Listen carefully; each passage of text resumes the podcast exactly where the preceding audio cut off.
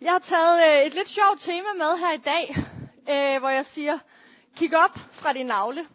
Hvor jeg sådan egentlig stiller lidt spørgsmålet om, tænker vi egentlig for meget på os selv? Og det er det, vi sådan lidt skal være sammen omkring. Og jeg ved ikke, hvis du kigger ned på din navle, så er det i hvert fald, hvis jeg gør det, så har det en betydning for, hvor jeg så ikke kan se noget af det andet omkring mig. Så hvis jeg kigger for meget ind på min navle, hvad har det så egentlig af betydning for det udsyn, jeg har? Og det er lidt det billede, som jeg gerne vil, at du har lidt med dig i forbindelse med prædiken her. Til hverdag så er Christ og jeg en del af Københavns Frikirke, altså ikke i Ballerup, men inde i København, på Frederiksberg, hvor vi er en del af en skøn kirke. Og vi har lige haft et tema omkring sundhed og tidsånd. Og det har sat en hel masse tanker også i gang i mit sociologiske hoved af, hvad er så de her tendenser og samfundet, vi lever i, og hvordan ser det ud? Og helt konkret et naturligt spørgsmål er at stille, hvordan er kirkens reaktion på tidsånden? Hvordan forholder vi os til det som kirke, til de forskellige historier, der bliver udtalt, de debatter, vi hører, de diskurser, der måtte være, de bevægelser, der er? Er vi bevidst en del af noget af det, eller distancerer vi os også helt bevidst fra noget af det andet? Og for mig at se, så bør kirken altid være aktuel i den tid, den lever i. Kirken, den har overlevet så mange hundreder af år, tusinder af år nu, og den skal blive ved med at være aktuel i den tid, vi lever i. Men uden vi går på kompromis med vores ståsted og vores teologiske fundament. Så kirke, der har vi som kirke har vi sådan en forpligtelse til sådan at være lyttende. Og til at være opmærksom, til at være alert omkring, hvad der så foregår. For at kunne aflæse de her tendenser. For at tale genoprettelse, tale tilgivelse, tale tro, tale kærlighed, tale alt det, som evangeliet er, ind i det, vi måtte se, høre, opleve, iagttage. Og min tidligere præst i Kolding, der har boet mange år, han refererede altid til en anden folkekirkepræst i byen, der sagde, husk at have Bibelen under den ene arm, og avisen under den anden. Forstå, hvor du er. Forstå, hvad der rører sig. Så jeg læste Frederiksberg Liv i går morges, for jeg tænkte, jeg må jo lige finde ud af, om den der byggeplads klar bliver til noget. Det venter vi i hvert fald på. Men i hvert fald at være opmærksom på det, så vi faktisk forstår, hvordan vi kan tale i øjenhøjde til dem, vi er omkring vores samfund. Vi skal ville vores samfund. Og en ting er at tale om tidsånden, men for mig er det så netop, når vi kobler det sammen med begrebet sundhed, så er det ret spændende at stille spørgsmålet. Så hvordan forkynder vi som kirke en sundhed ind i den tid, vi lever i? Sundhed til ånd, til sjæl, til legeme. Det er dem, vi er. Det er det, vi består af. Sunde familier, sunde relationer, sunde kulturer, sunde samfund. Og det er jo det, evangeliet gør. Det skaber en sundhed i os som mennesker. Åndens frugter giver os sundhed, fordi vi ser på Jesus. Så det, jeg vil sige her, det er, at når jeg ser på samfundet, så er der meget, jeg kan hive frem. Men en af de ting, jeg ser, det er, at mennesket i højere grad er i centrum. Den centrisme om, at vi siger, at mennesket, det er der, hvor vi kigger meget på os selv. Vi er meget fokuseret på, hvordan jeg går og har det. Og det er ikke, fordi det er forkert som sådan, men der er noget her, vi skal prøve at kigge lidt på i dag, for at snakke om sundheden i det. Fordi går vi 100 år tilbage, så tillagde mennesket sig faktisk måske ikke helt den samme værdi i samfundet, som vi gør i dag. Og det er ikke, fordi det kun er negativt, det jeg vil frem til nu. Det er også godt, at vi er blevet meget mere selvbevidste og i kontakt med os selv. Det tror jeg da også Gud han bruger til, at vi forstår, hvordan vi har det. Men der er også noget ved, at vi sagde, at førhen, der var det ikke i sig selv, man kunne finde svarene. Og i renæssancetænkningen, så kom der faktisk noget ind, hvor mennesket begyndte at opfatte sig selv lidt anderledes. Måske du har hørt den der sætning, der er, jeg tænker, derfor er jeg. Jeg tænker, derfor er jeg til. Med Descartes, som siger det, der siger altså, jeg tænker, altså eksisterer jeg. Og det er en fantastisk opfattelse af, at mennesket har noget særligt til at kunne forstå langt mere, end at vi bare er en robot, der gjorde som generationer før os. Det er rigtig fedt, men det kan også give nogle udfordringer. En anden kanadisk filosof, som lever i dag, Charles Taylor, han siger, at for første gang, så vil mennesket nu have sig selv at referere til. Mennesket refererer til sig selv. Hvor førhen refererede man til nogle andre større ting omkring sig. Altså, jeg kan finde nogle svar i mig selv.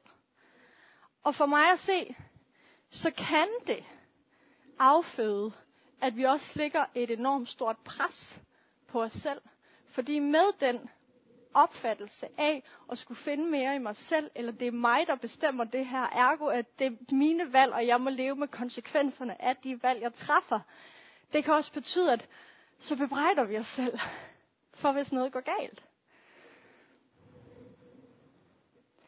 Vi er bare mennesker. Vi kommer til kort. Jeg er utilstrækkelig. Jeg kan råbe af min mand. Ja. Jeg kan komme til at sige noget dumt til en kollega, hvor jeg må sige undskyld. Jeg er et menneske, og derfor har jeg også behov for at forstå Guds nåde i det. Der er en anden sociolog, der hedder Giddens, han siger, at vi er vores valg. Og ligesom jeg sagde før, det der med, at når vi træffer nogle valg, så er det også med til at forme dem, vi så er. Så når jeg træffer et valg om at sige, at jeg er en kristen, jeg vil leve som en efterfølger af Jesus, så sætter det også noget i gang, som har en betydning for den identitet, som jeg er ved at forme. Og inden vi lige skal læse sammen i Bibelen, så vil jeg bare lige komme med endnu en betragtning, som vi alle også ser i samfundet, og som der også bliver talt meget om. Og nu sidder der også en masse dejlige unge mennesker her, og jeg er selv med i styrelsen for Dansk Ungdoms Fællesråd på vegne af den kirkelige gruppering. Og vi snakker meget om de her 600.000 børn og unge, vi repræsenterer i vores paraply. Hvor jeg så sidder for 18 kirkelige organisationer og skal tale vores stemme ind i den debat. At det her samfund med præstationskultur, med ensomhed, med børn, der mistrives. Og ved I hvad? Vi har også noget at sige ind i det her. Vi har et virkelig vigtigt budskab at sige ind i det her. Fordi der er så mange unge, der oplever det her pres. Vi refererer så meget til os selv. Vi kigger så meget til os selv. Og jeg tror, der er lidt usundhed i det. For vi passer ikke ind. Det er i hvert fald oplevelsen, mange har.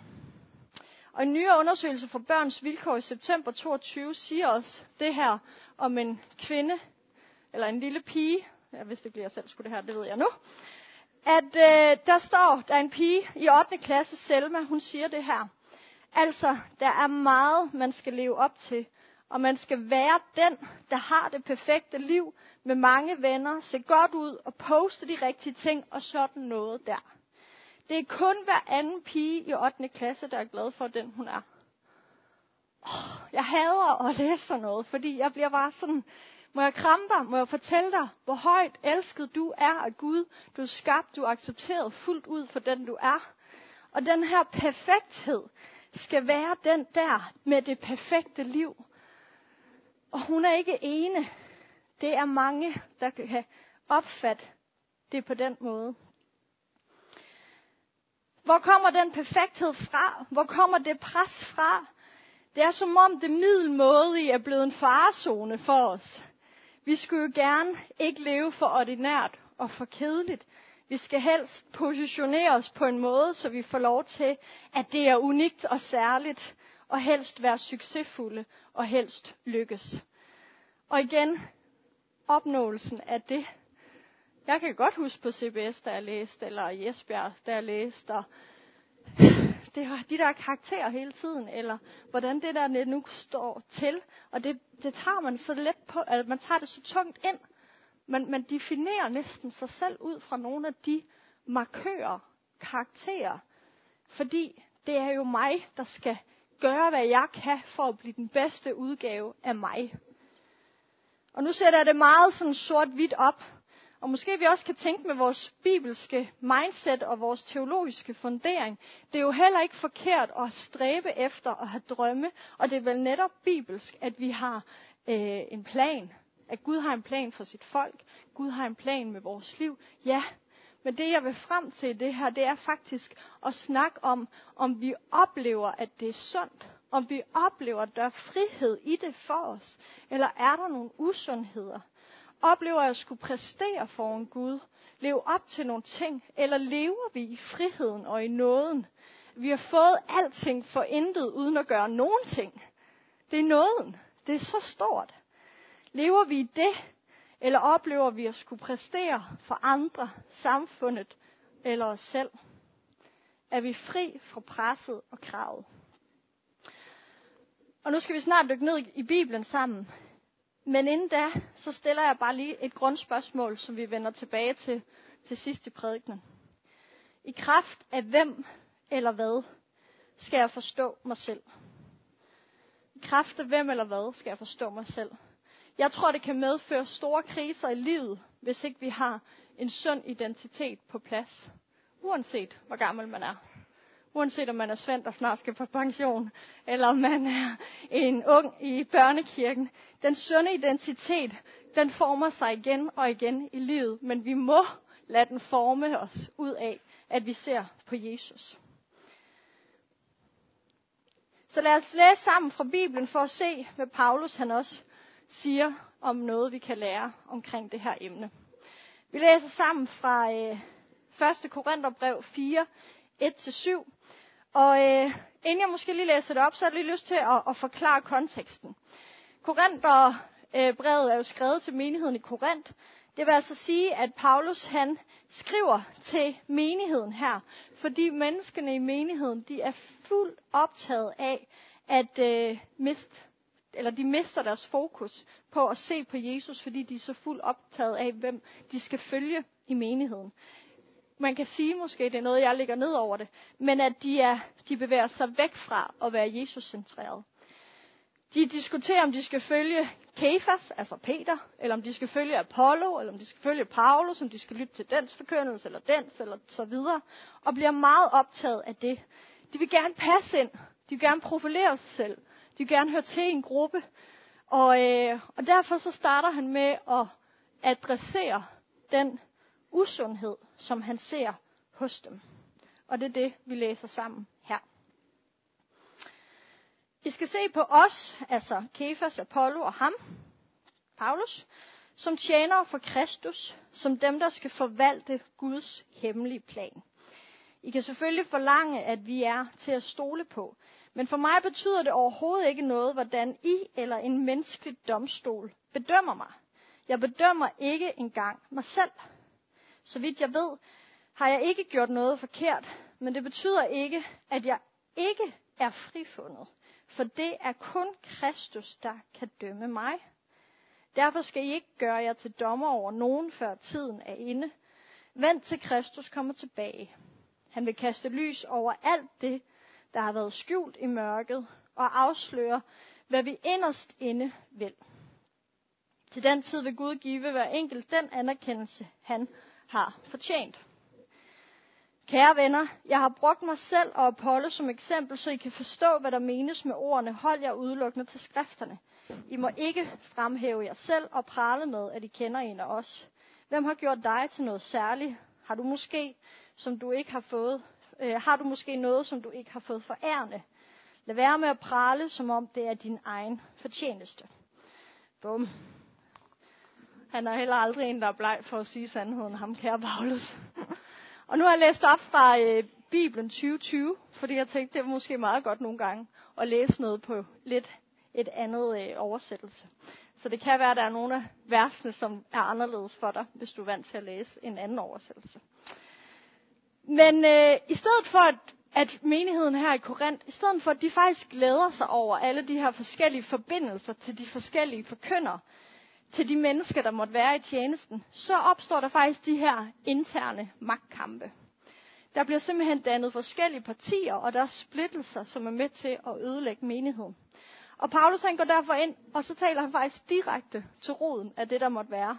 Han adresserer, at de fokuserer på sig selv, og konkret så fremhæver han stolthed og praleri som noget, der er usundt blandt dem. Og her har jeg tre forskellige betragtninger, pointer, som jeg gerne vil, at vi kommer omkring i den her tekst. Så lad os starte med at se på den sidste del af passagen, og så senere vender jeg tilbage til de første vers. Det første, det er, at det menneskelige egos naturlige tilstand. Det kan godt lyde lidt kringlet, men egoisme er noget, vi alle er bekendt med, kunne jeg forestille mig. Så mennesket har egentlig i sit naturlige tilstand sådan et ego, vi skal prøve at snakke om. Fordi i vers 6, så står der, at de ikke længere skal føle sig stolte i forhold til hinanden. I må ikke fremhæve jer selv og prale med, at I kender en af os. Og det er lidt interessant, jeg er ikke teolog, men man kan google sig til meget. Og i grundteksten, så bliver der så ikke anvendt det normale ord for stolthed, hybris. Men i stedet bliver der så anvendt et ord, der hedder fysio. Og her mener flere teologer, at det anvender Paulus helt bestemt og med fuld hensigt i den her sammenhæng. Fordi han vil egentlig gerne lære korinterne om noget vigtigt med menneskets ego. Og det kan oversættes med et stolthed, som sagt, men også at være oppustet, opsvulmet. Noget, der er kommet ud af proportion. Det leder sådan tanken hen til det der menneskelige organ, vores mave, en juleaften, hvor vi bare anden, flæskestegen, hvad man nu har spist, torsk i Norge, hvem gør det? Hvor man er helt smertelig opsvulmet, fordi det er fyldt med luft, og det trues med at blive sprængt. Det er ømt, det er forstørret, det gør ondt. Det er det, Paulus bruger til faktisk at forklare menneskets ego. Og jeg synes, det er et ret fedt billede. Og jeg har også lidt her, men det er et andet grundlag, så derfor er jeg også lidt forpustet, for jeg kan godt mærke, at nu begynder andet trimester og sådan lige, så det må I lige bære over med. Men så jeg er ikke opsvulmet, fordi jeg spiste noget dumt i går.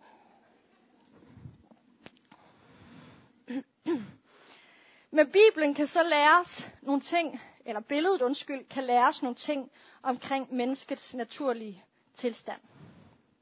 Det er tomt. Billedet peger på den kendsgerning, at der inderst inde i menneskets ego findes en tomhed.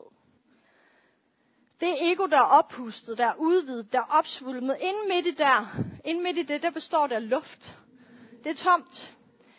Og det leder en til, at egoet prøver at lede efter noget, der kan give det selvværd. En illusion om, at der må være en særlig følelse af et formål. Men vi bliver så ofte mindet om, at et hvert forsøg på at prøve at fylde det tomrum, som Gud har skabt, med andet end skaberen selv, det kan vi bare ikke rigtigt. Jeg siger ikke, det er forkert at være glad for ting i livet. Det er jo fantastisk. Gud har skænket os så mange velsignelser. Men den der dybe, grundlæggende satisfaction, bare at vide, at det tomrum, det er udfyldt, det tror jeg kun er Jesus selv, der kan det. Og så det andet er, at det er travlt optaget. Det er altid travlt med sig selv. Det søger at tiltrække opmærksomhed, og så er det travlt med at sammenligne, og det er travlt med at prale. Fordi ego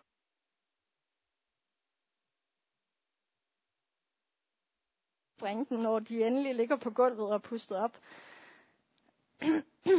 Så en falsk følelse af overlegenhed er i bund og grund det samme. Også som et mindreværdskompleks. Sangeren Madonna, ikke at jeg har hørt hende meget, men hun udtaler i et interview til modemagasinet Vogue noget meget ærligt.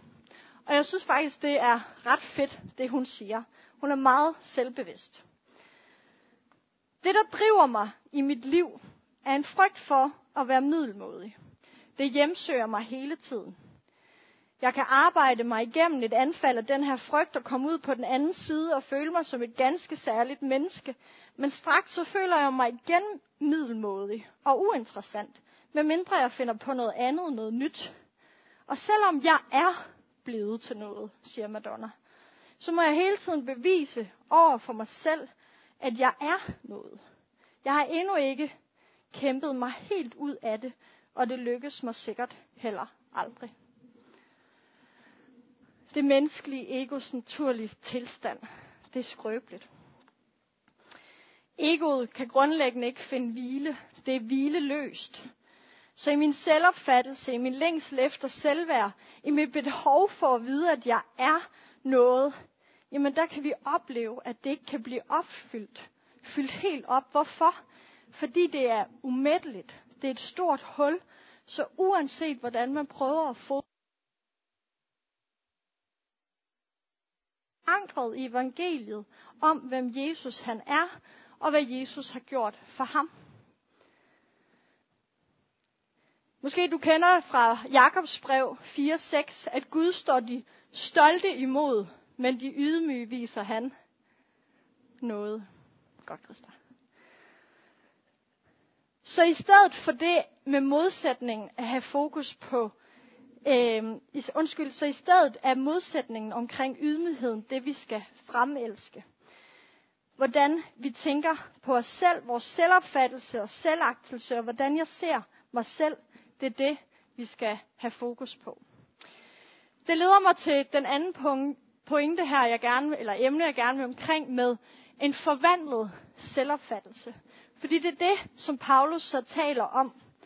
At han går faktisk ind og siger, at han er ikke interesseret i, hvordan andre bedømmer hans indsats i tjenesten. Hvordan andre de godkender ham. Paulus han er ikke interesseret i, hvad andre siger. Hans selvværd, hans selvopfattelse, hans identitet, den er ikke bundet op til deres bedømmelse, deres vurdering. Han er kun interesseret i Guds bedømmelse. Hans ego er ikke oppustet. Fysio. I stedet så er det opfyldt af Jesus. Han viser os, at han er nået til det sted i sit liv, hvor hans ego faktisk ikke påkalder sig en større opmærksomhed end andre, hvis man skulle blive i den metafor, organet af hans legeme.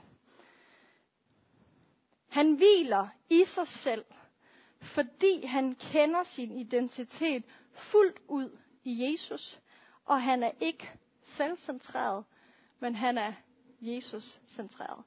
Det betyder ikke, at han ikke kæmper. Han siger også, at jeg var den største synder af dem alle. Han er super ærlig, men han ved, hvad det vil sige at finde sin identitet i Jesus.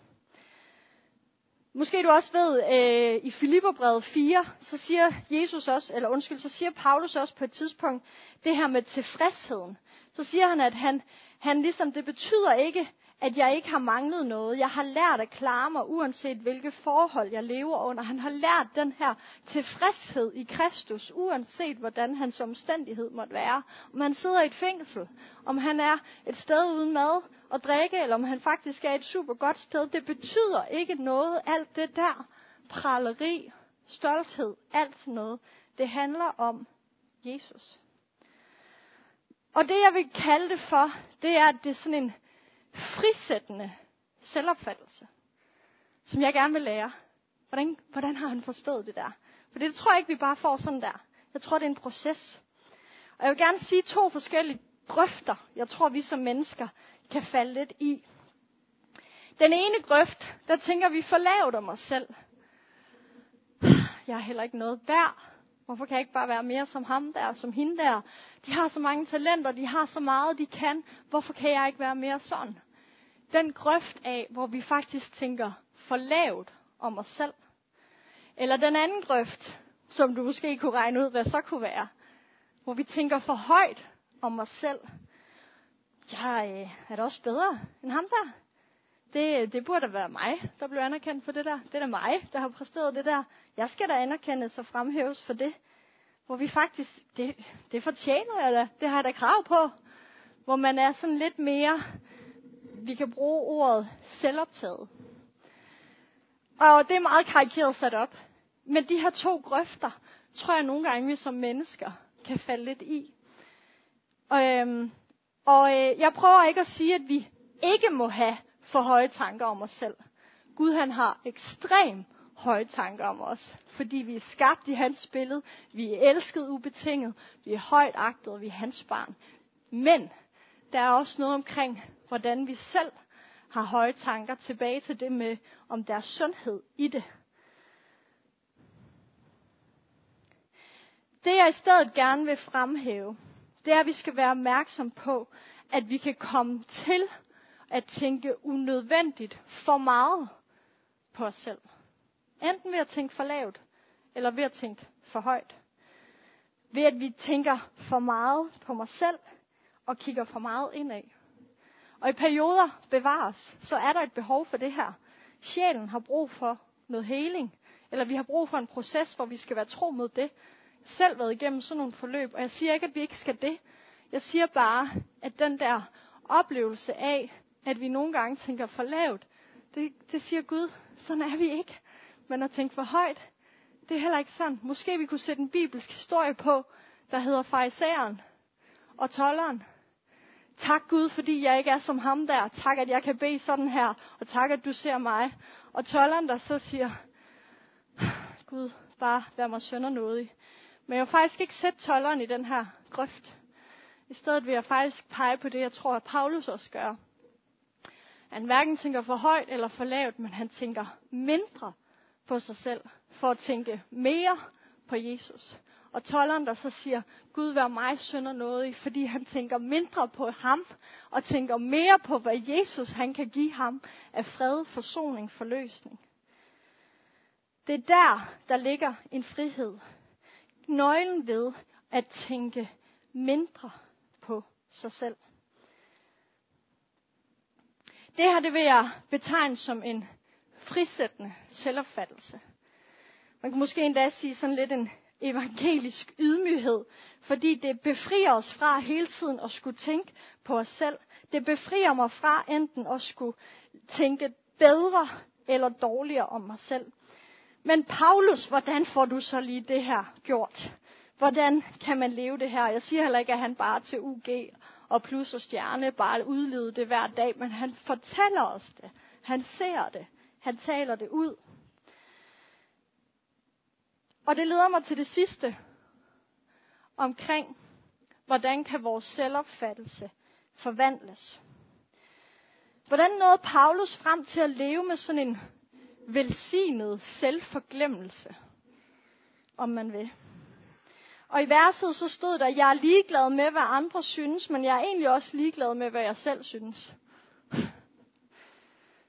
Han tillægger ikke andres bedømmelse eller sin egen en særlig betydning. Både Paulus og Madonna og vi mennesker, vi søger godkendelse, vi søger accept. Det ligger i vores menneskelige, naturlige egos tilstand. Og Paulus han var ikke undtaget fra det. Tværtimod.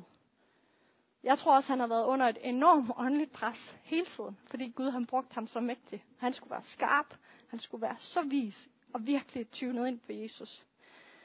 Men han bruger i passagen, vi har læst, billedet af en domstol. Og det er det sidste, jeg gerne vil, vi kommer omkring her i prædikenen. I bibelteksten så står der den menneskelige domstol. Og man kunne beskrive det som sådan en anklagebænk. En bænk, der er i en retssal, og der sidder man, inden man skal have sin dom. Og siden vi mennesker helt naturligt søger at blive godkendt, betyder det i virkeligheden, at vi hver eneste dag står over for en dom. Hver dag så vender vi tilbage til den her retssal, hvor vi enten dømmer os selv, eller vi lader andre dømme os. Vi sætter os altså på anklagebænken. Nok helt ubevidst nogle gange, kunne jeg forestille mig. Og uanset om vores selvværd eller selvtillid, om det er for højt, eller om det er for lavt, så vil vi hver dag søge den her frikendelse, søge den her godkendelse, som om vi faktisk stod for retten. Og vi kan komme til at lade menneskers bedømmelse bestemme vores identitet. Men det, der er smukt her, og som vi kan lære noget af, hvordan kan vores selvopfattelse forvandles, det er, at den her retssag, den var overstået for Paulus' vedkommende. Den var ligesom klaret. Han sidder ikke på anklagebænken. Det er slut. Hvorfor? Fordi den endelige dom, den er afsagt. Hvordan? Det er ret enkelt. Han ved, at andre mennesker ikke kan retfærdiggøre ham. Og han ved, at han heller ikke kan retfærdiggøre sig selv. Han siger i stedet, det er Herren, der dømmer mig. Det er ham. Det er Guds mening om mig, der betyder noget ene og alene. Og i min tro på Jesus Kristus, og i den nåde, som han har givet mig, der er jeg frelst. Det forstår han. Wow. Og det gælder os alle. For kristendommen er så smuk. Du er godkendt på forhånd. Og du kan derfor leve dit liv uden at skulle bevise noget, eller gøre dig fortjent til noget. Her der bygger godkendelsen ikke på livsførelsen, men livsførelsen den bygger på godkendelsen.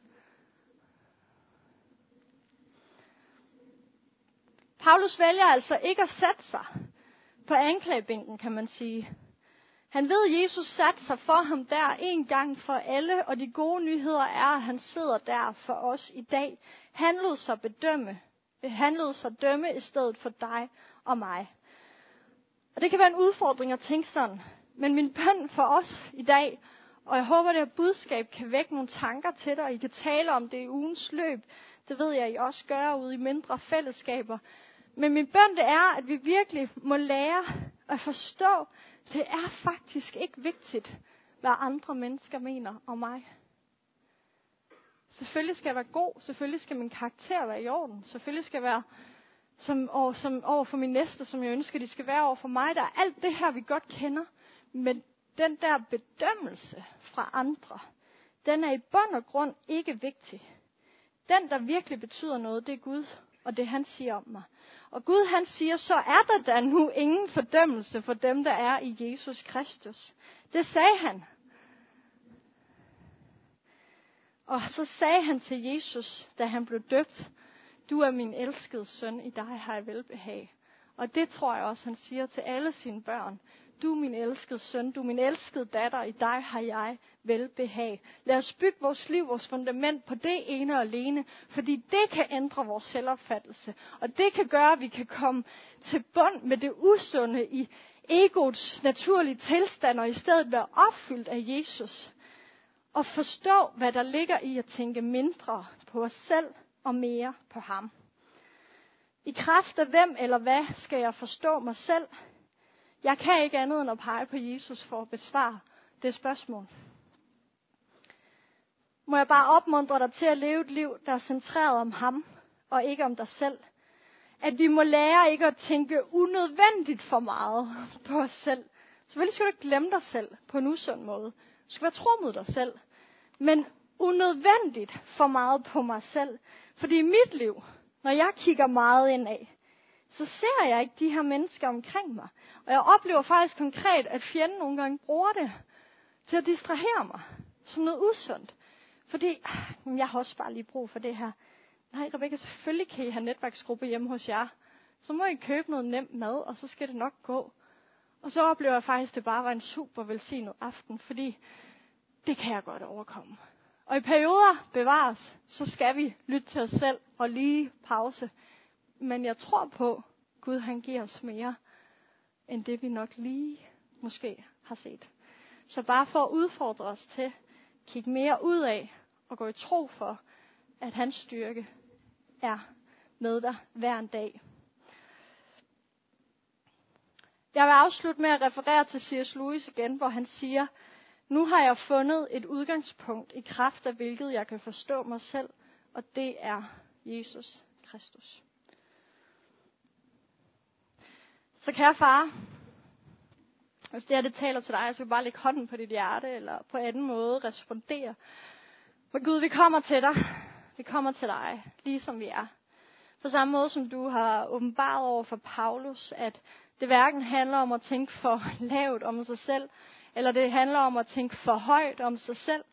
Fordi der er usundheder i det, Gud, men at der er en sundhed og en frihed, en velsignet selvforglemmelse ved, at vi nogle gange bare praktiserer at tænke mindre på os selv, for at tænke mere på dig. Far, jeg beder, om du må tale til os hver især. Du ved, hvor vi står i, hvor vi er i vores liv, i vores tilværelse her. Og for dem af os, der måske har brug for netop den helende proces i at være med dig for at lytte til og faktisk forstå, hvordan vi måske en periode har været i en usund tid, hvor vi faktisk har tænkt for meget på os selv, far, så beder jeg om, at du må lede os. Du må give os visdom til, hvordan vi kan tænke mere på dig. Lad os blive forvandlet af dig. Indefra og ud, og så vi får et udsyn, og så vi får et blik for mennesker omkring os, herre. Det takker jeg dig for. Takker dig for den unge generation, for børn, herre. Vi lægger dem frem for dig, og vi velsigner dem i Jesu Kristi navn. At finde sin identitet i dig, det har ikke nogen alder. Jeg beder om, at børnene i børnekirken og teenagerne og jeg selv, seniorerne, herre, at vi alle sammen må forstå, hvem vi er i dig. Og det er bare må gøre, at vi lever det her liv fuldt ud. Fuld forventning til, hvad du har til os. Fuld tillid til, at du er med os igennem det hele. Uanset vores omstændighed. Amen.